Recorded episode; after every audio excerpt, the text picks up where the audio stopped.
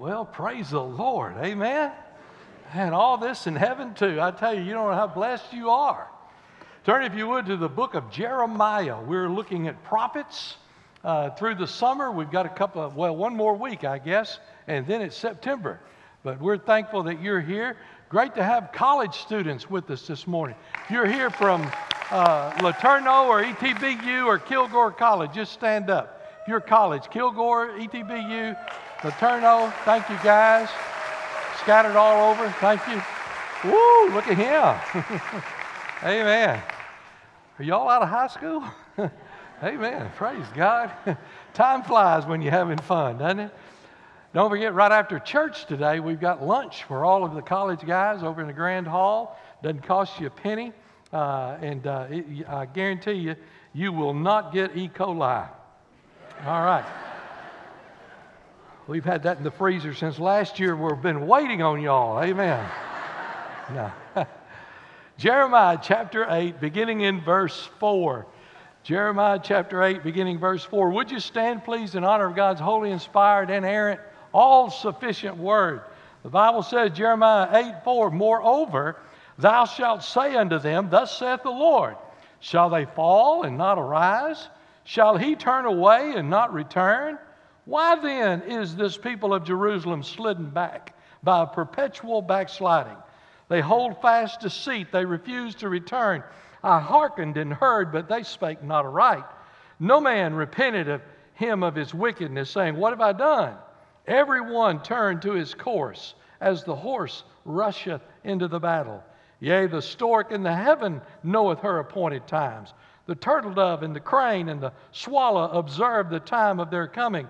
But my people know not the judgment of the Lord. How do you say we're wise? and the law of the Lord is with us. Lo, certainly in vain made he it. The pen of the scribes is in vain. Father, thank you this morning how we've been tremendously blessed already, and we just thank you for the power of your spirit that's in this place.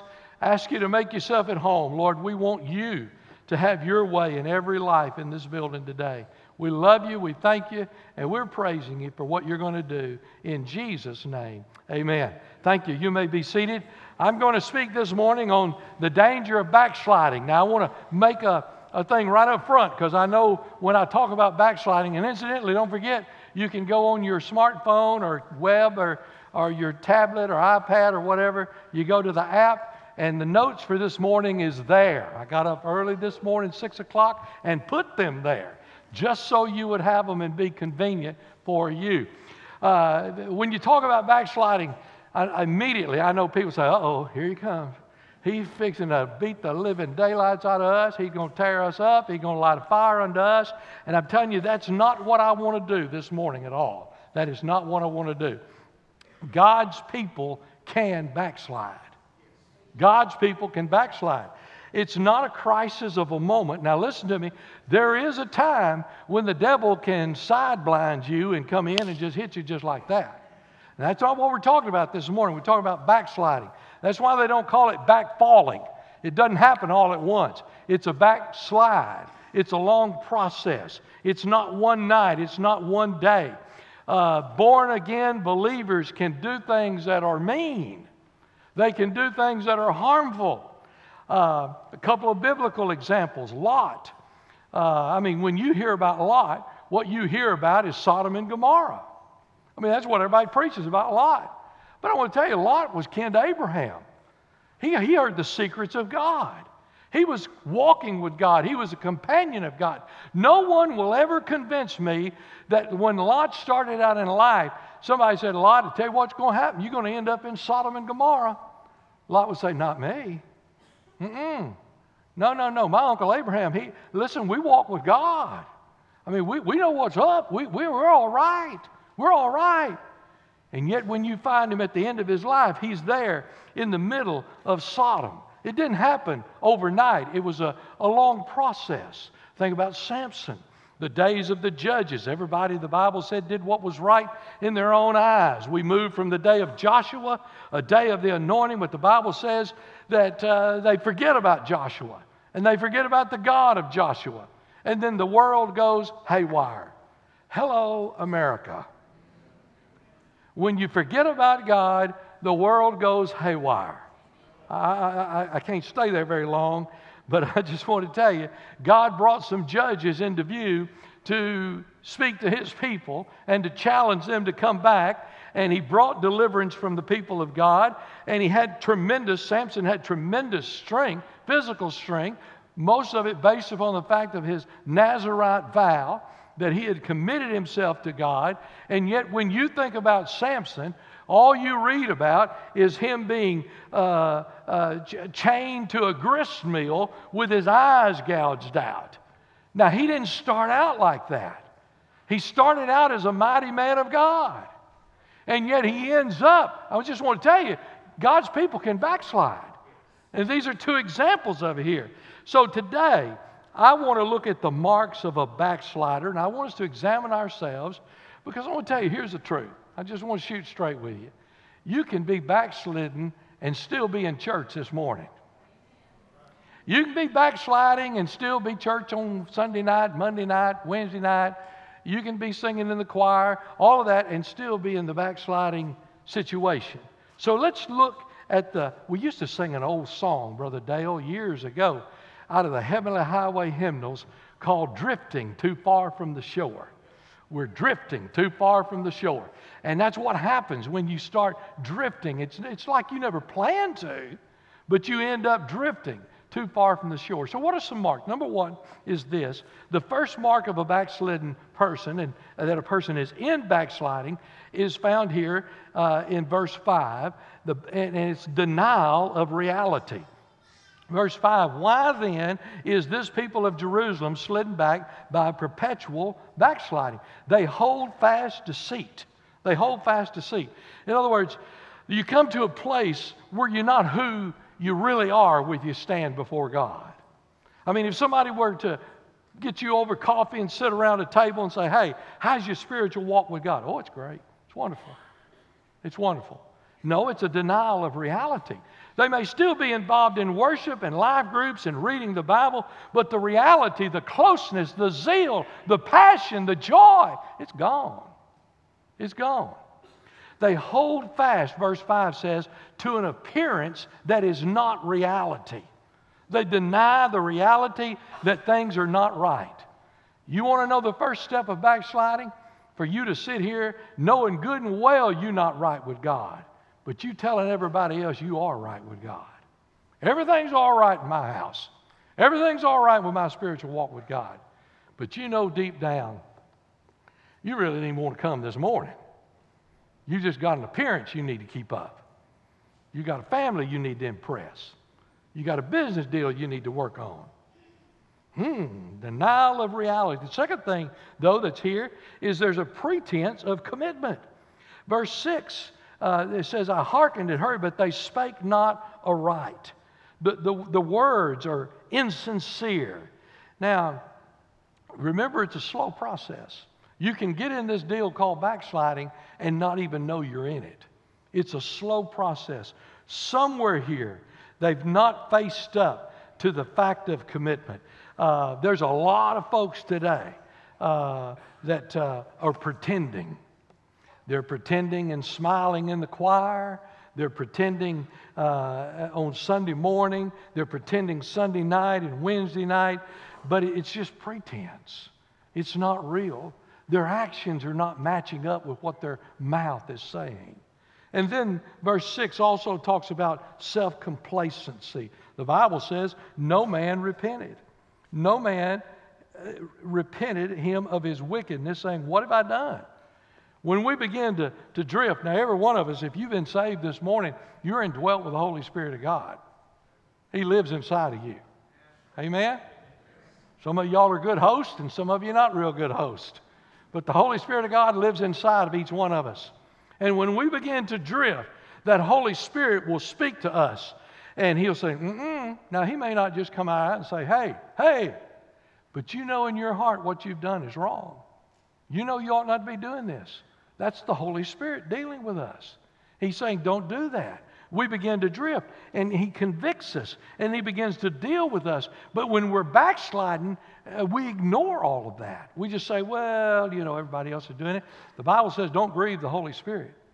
The Bible says don't quench the Holy Spirit. How do you grieve the Holy Spirit or quench the Holy Spirit? When the Holy Spirit's dealing with you and you don't listen to the Holy Spirit. You don't hear God speaking. You refuse any note of rebuke. You get comfortable in your position and you're just self complacent where you are.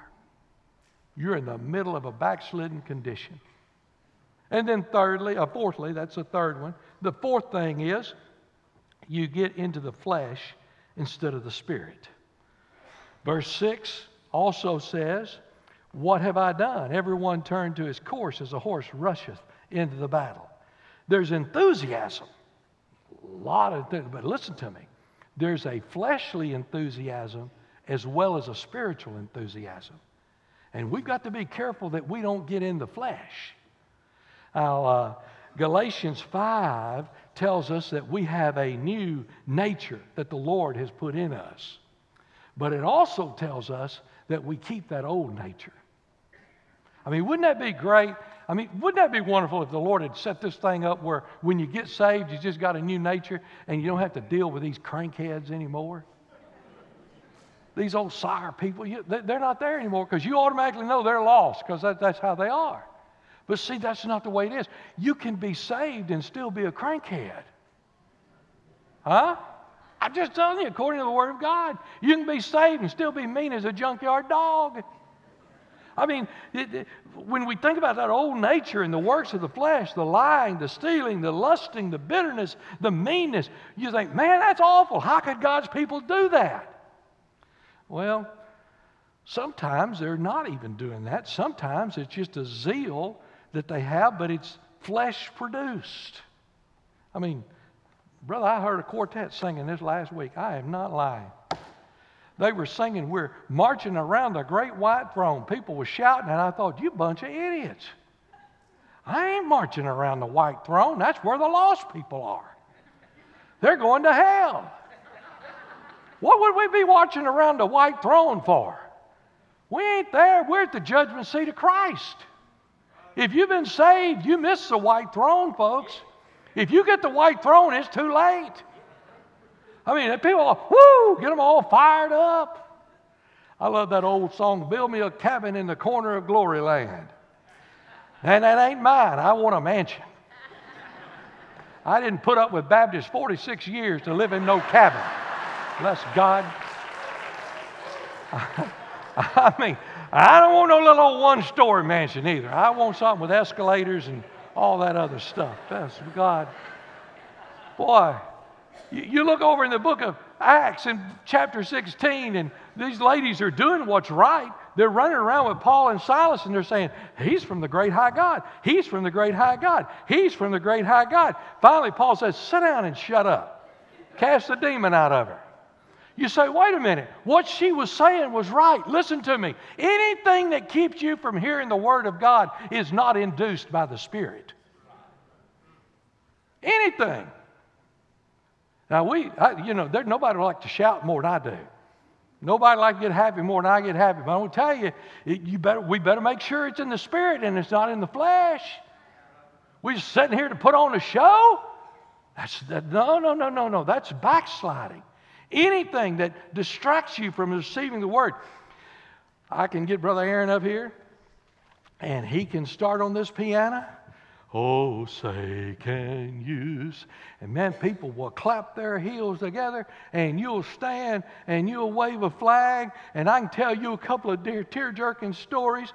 This little boy went to heaven and he's standing outside. His daddy's standing out there and said, Daddy, come on in. I can't come in, son. Daddy, come on into heaven. I can't come in, son. I didn't come to the revival service under T.D. Jakes and now they won't let me into heaven. And we're just all crying and weeping. That's the flesh. Be sure we're not in the flesh.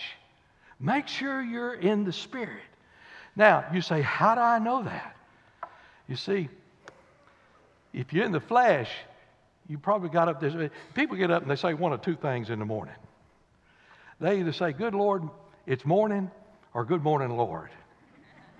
But you're going to do one of those two things. I mean, you get up in the morning and say, Good Lord, it's morning. Or you get up this morning and say, Good morning, Lord.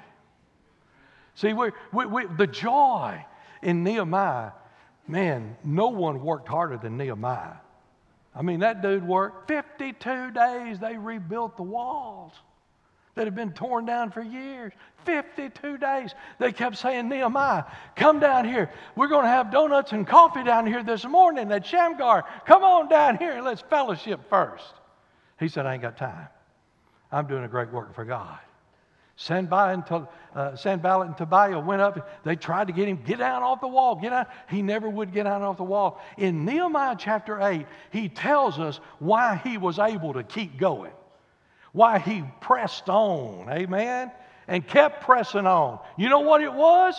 He said, The joy of the Lord is my strength. That's how he can press. Now, Baptists got this backwards. We got it backwards. You're visiting here this morning we'll have some good natured member come up and he'll think in his mind, if I can get that old boy involved, he'll learn to love the Lord. No, he'll make everybody else miserable. What you need to do is fall in love with the Lord and then get involved. But until you got the joy of the Lord, I just soon you not serve anywhere. Because you're going to be a pain I'll just stop right there. wow. You see, when you get the joy of the Lord, nobody got to beg you to do anything. You don't have to say, Well, I got to get up off the couch and go to church. No, I want to go. I want to go. the fruits of the Spirit is joy. Rejoice in the Lord always. And again, I say, rejoice. And you say, Brother Charles, I'm committed. Well, where's the joy, man? You look like you're mad. He said, Brother I'm walking with God. Well, that, where's the joy? You look like you got a kidney stone or something. Man, the joy of the Lord is my strength. Could you get happy in Jesus today? That's the joy of the Lord. Hmm. Well, let me give you this real thing. There's a breakdown of discernment. Verse 7 the stork in heaven knows her appointed times, the turtle dove, the crane, the swallow observe the time of their coming, but my people know not the judgment of the Lord. You see, when you begin to backslide, you lose your sense of discernment. And when you lose your sense of discernment, you become easy pickings for the devil. Now, I don't like to watch a lot of these nature shows. I mean, where these animals are eating them up and all that stuff. It's part of nature. I mean, it is what it is. But I've noticed something on those Wild Kingdom shows when those lions are stalking those antelope, and I've been there in Kenya on those hunts there and, and, and watch. Those lions, they do not look for the leading antelope. They look for the one who's weak, who's straggling behind, who's discouraged. I want to tell you this morning, folks, the devil's not looking for the strong Christian to destroy. He's trying to find one who's discouraged, who's lonely, who's weak, who's got their feelings on their shoulders, who's mad about everything in the world. And that's the one that he wants to attack, to destroy. You see, when you're living in the flesh and you've lost the joy and you're not real about the fact that you're backslidden, you're still singing in the worship services, you're still serving in the flesh, but you've lost all sense of the joy of the Lord. That's the one the devil wants to attack.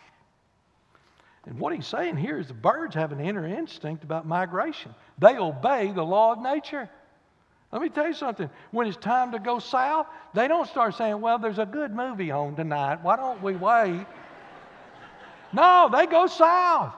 I mean, the moment it's time to go south, they go south. When it's time to go north, they go north. They're not distracted by anything else. And what the Lord is saying is, you've got my word, you've got my law, you've got my divine revelation. Babylon is sitting here getting ready to march on you. You're fixing to fall into slavery, and you're sitting around making excuses. You refuse to repent. You're saying we're going to build wall cities. We're going to hide. We're listening to false prophets telling you that I'm okay, you're okay, all dogs go to heaven. We've lost all sense of discernment. Now, let me put that into East Texas vernacular so you'll understand where we're talking about. Some of you are saying, let's get our ammo all saved up. Save up all the ammo you want to. Uh, when they come to my house, I'm going to be ready. Be ready all you want to. You see, we're sitting around making excuses on these worldly things, and God's saying what the problem is you're living in sin and you won't repent. We'll build wall cities. How many times have I said to myself, would to God we could go out here in the woods somewhere and build us a compound and just be, only let those in that we liked. Amen? I mean, I'm just being honest with you. But I want to tell you something. When Satan attacks, he'll attack that too. We're not safe. The problem is not that we need more walled cities. The problem is that we need greater repentance. That we need to fall on our face before God. We can still be coming to church, singing in the choir, but I want to tell you, many of us today, we got to be. Now, listen, we're shooting straight here this morning. You say, Oh, I, I'm tithing. Well, we're giving God what's left over. We're certainly not giving God the first. You say, Well, I'm, I, am i am working with the Lord's people and I'm trying to do something. Well, we give when, you know, if the family's not going to the ball game or if somebody's not coming in or we're not going on a fishing trip or something like that. Well, hey, yeah, well, you know, the Cowboys not playing. Yeah, uh huh. Yeah, we'll, we'll, we'll serve the Lord. You've lost all sense of discernment all sense of discernment. One of the greatest things on this cell phone here is a thing called uh, ESPN. I can be at church and I can slip this thing under there where nobody sees me and I can get the score of the game while everybody else is sitting here, some asleep, some looking around. Know. you, you, what are you going to do sitting home watching the Cowboys play this year? Are you going to be able to score a touchdown for them in the living room? No. You see, you got a pastor here in the pulpit that is praying if you a big Cowboy fan and you missing church to watch the Cowboys, I'm praying they get beat. I'll just tell you straight up front. I'm praying they get beat. So if you want them to win, you better be tithing, you better be coming to church, you better be witnessing. Amen.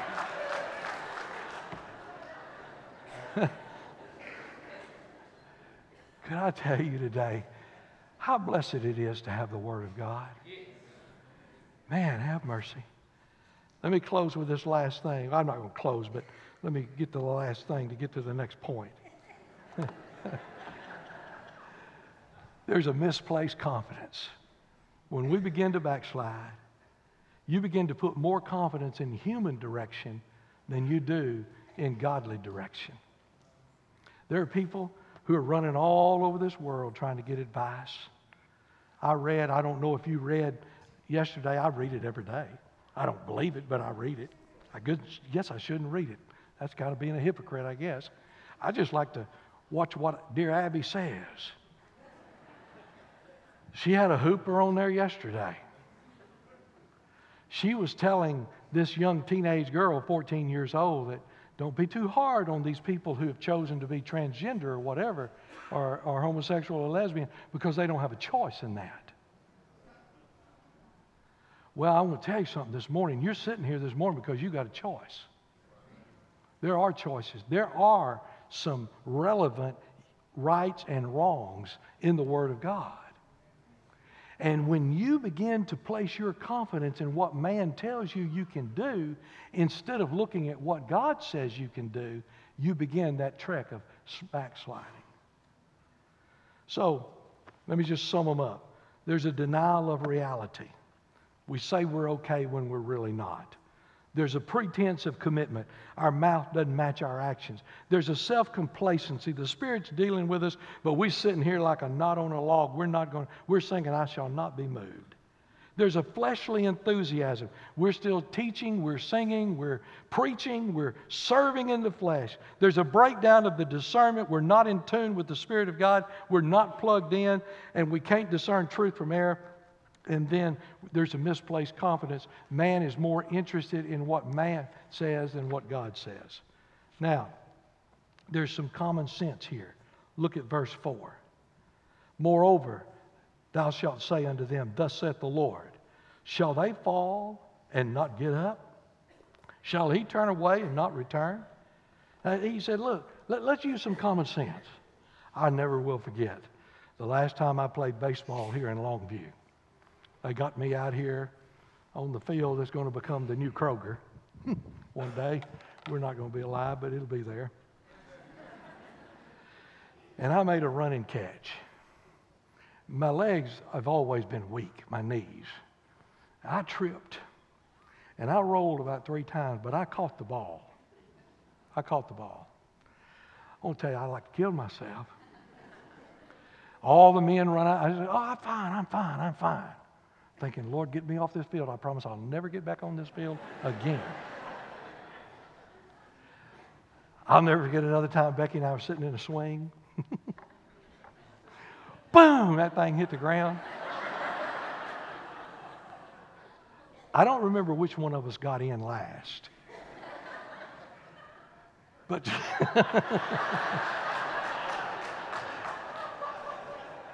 But I do remember what both of us did. We immediately looked around to see if anybody saw what happened. And we got up as quickly as we could.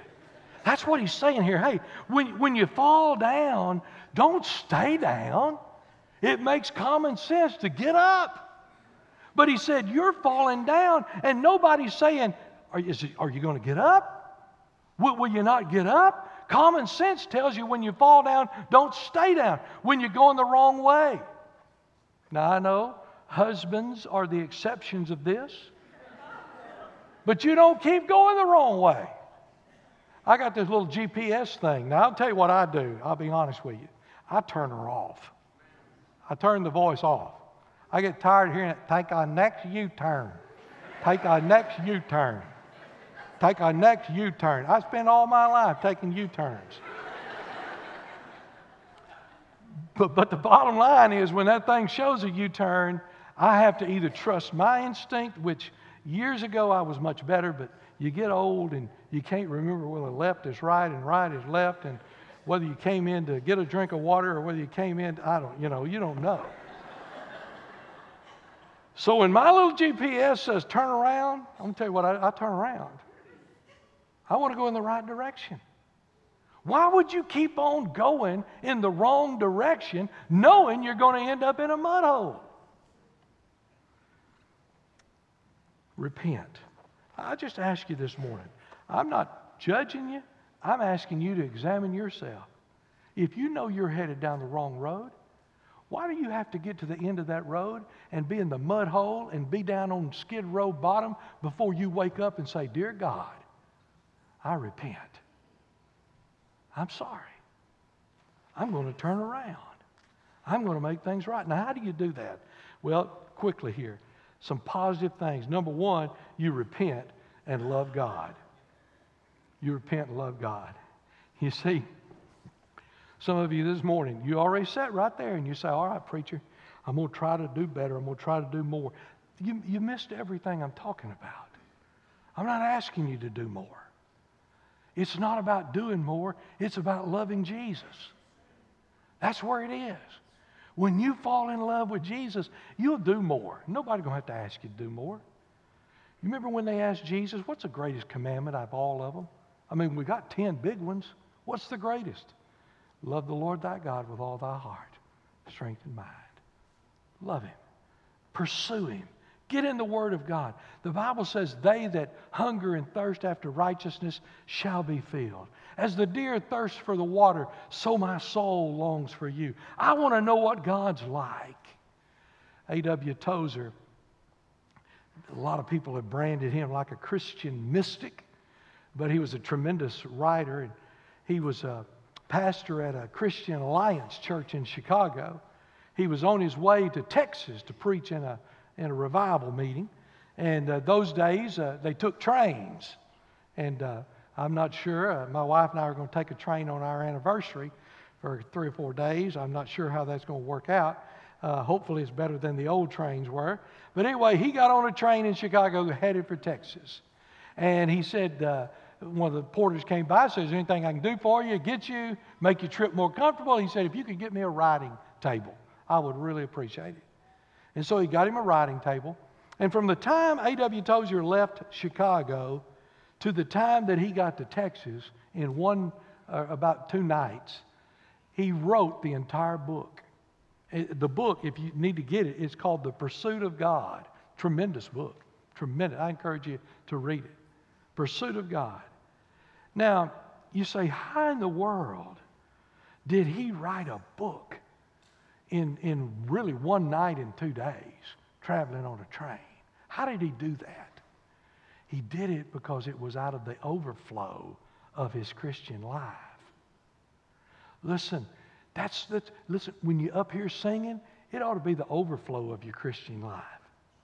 It ought to be what's flowing out because you've been with God all week and you've talked with God and you've prayed with God. And then there's the overflow. When you're preaching, it ought to be the overflow. When you're teaching a Sunday school class, hey, yeah, you need to, to get the statistics and you need to teach the Word of God, but you need to be teaching from your overflow of what God's doing for you.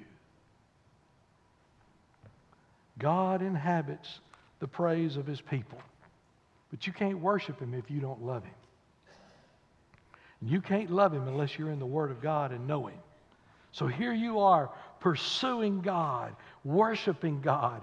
And as you're pursuing God and you're studying the Word of God and you're pouring that into your heart, suddenly the Spirit of God begins to overflow in you. And Galatians talks about it the love and the joy and the peace and the long suffering. And the Holy Spirit fire begins to blaze, not because you're doing a bunch of religious activity, but because you're overwhelmed with the fellowship of a living God inside of you. That's what overflow. Key, not doing more. The key is loving Him. Love Him. Worship Him. Serve Him. And then let me just share this with you. You need to take ownership for your discipleship. This is a great church. We've got some great life groups and all of that. But I want to tell you the bottom line is if all you getting out of the Word of God is what you get here during this church service and during this life group, you you starving yourself to death. You need to be meeting with the Lord in your own home every day. Every day. There are people, and we can make all kinds of excuses. You know, I had a guy tell me this week, uh, I came to your church, but I couldn't find a parking place, so I left. If you go on this other side, there's usually some over there. I gave up my parking spot and I parked in the farthest spot back there. There are places over there that you can park. If not, park on the road. I mean, it's only a car. If somebody hits it, so what? you got insurance. We can make all kinds of excuses, but could I just remind you this morning that while we're here worshiping, there are people in China who are worshiping God hidden because if somebody finds out about it, they'll be killed. And yet they're still worshiping God and you want to live here in America where we've got the freedom to come to any church, to do anything we want to do, and then you want to cop out and say, Well, I'm just not getting fed. I better get off of that. I'm going to get in trouble. We need to say to ourselves, I'm going to get real. I'm backsliding. I'm going to love you, Lord. I'm going to seek you, Lord. I'm going to pursue you, Lord.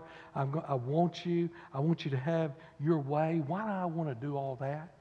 Because I want to tell you, He's omnipresent. He's omnipotent. He's omniscient. He's sovereign. He's just. He's grace. He's mercy. He's love. He's light. He's spirit. He's eternal. There's no beginning. There's no end. He is Lord. He changes not. So bless God, we ought to worship Him. Now, having said all of that, I want to tell you this it is important that you know you're saved. It's not going to do you any good to try to keep from backsliding if you've never had a relationship with Jesus Christ. None whatsoever. say, preacher, none of this makes any sense. If you don't get saved, none of it will make sense. And I'm not talking about joining a Baptist church. There are more people on the rolls of Baptist churches that's going to be in hell. That's not going to save you. These denominational labels are either going to fall off on the way up or they're going to burn off on the way down. They're not worth anything. I'm talking about have you come to a place in your life where you said, Lord Jesus, I cannot save myself. I have sinned, and I cannot save myself. And so I give myself to you.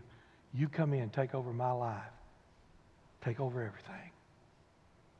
According to the Bible, not me, according to the Bible, Romans 10 13, whosoever shall call upon the name of the Lord shall be saved. Let me, let me tell you two illustrations, I'm through. There's a difference, and I don't think I need to even explain this. There is a difference between a sheep and a hog.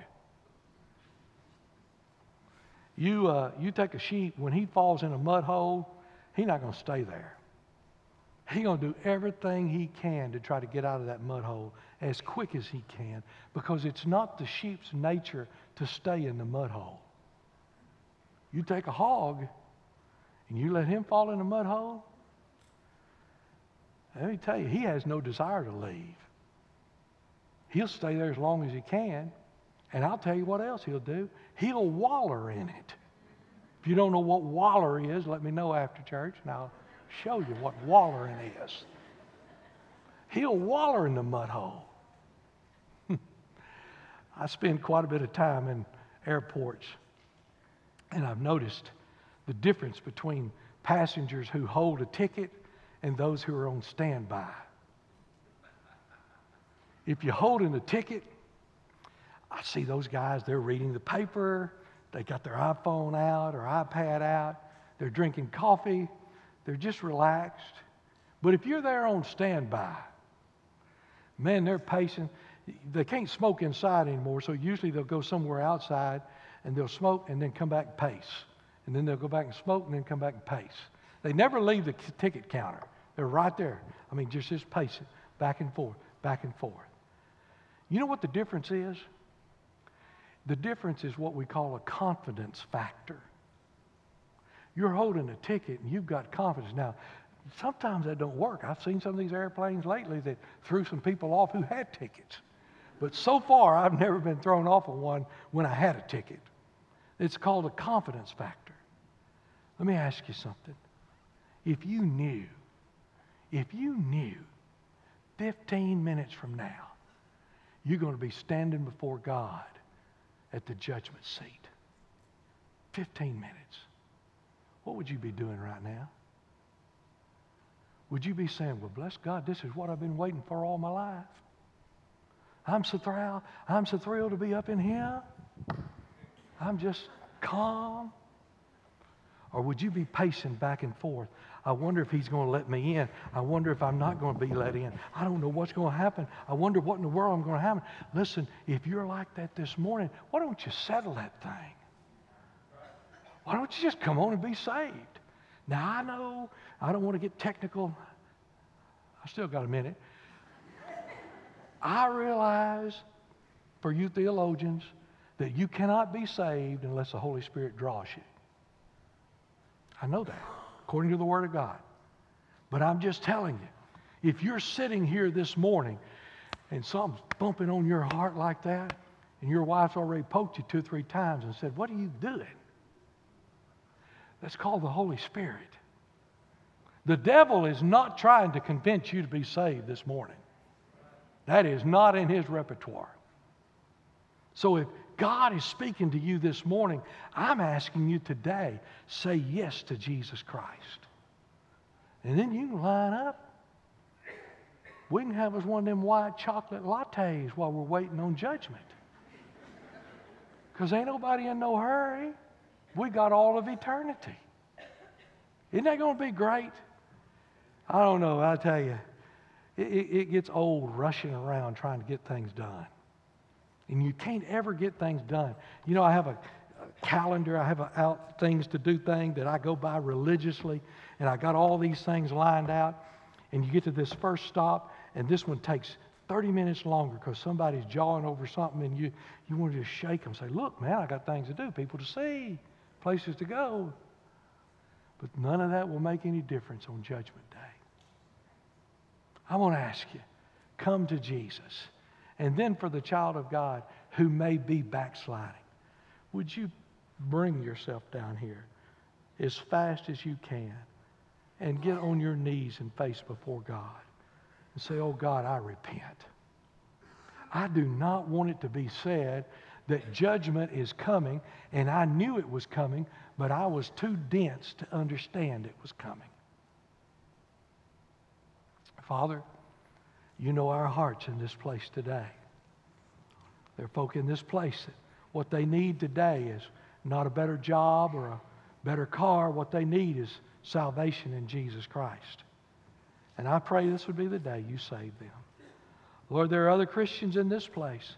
They love you, they know they're saved. But, oh God, the joy and the zeal, the passion, it, it's gone.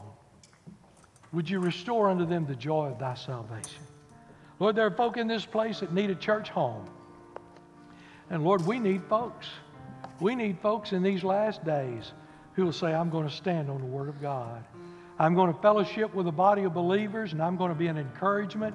I'm going to lift people up. I'm going to pray for them. I'm going to help them when they need it. I'm going to be an, uh, anything they need, Lord. I, I, I want to be a part of a, of a church like that. God, I pray you'd send them to this place. Roll up their sleeves to serve you right here faithfully. As we continually watch for you to come again, knowing that the time is nigh, that the trumpet's going to sound. Lord, we humbly come before you. Have your way.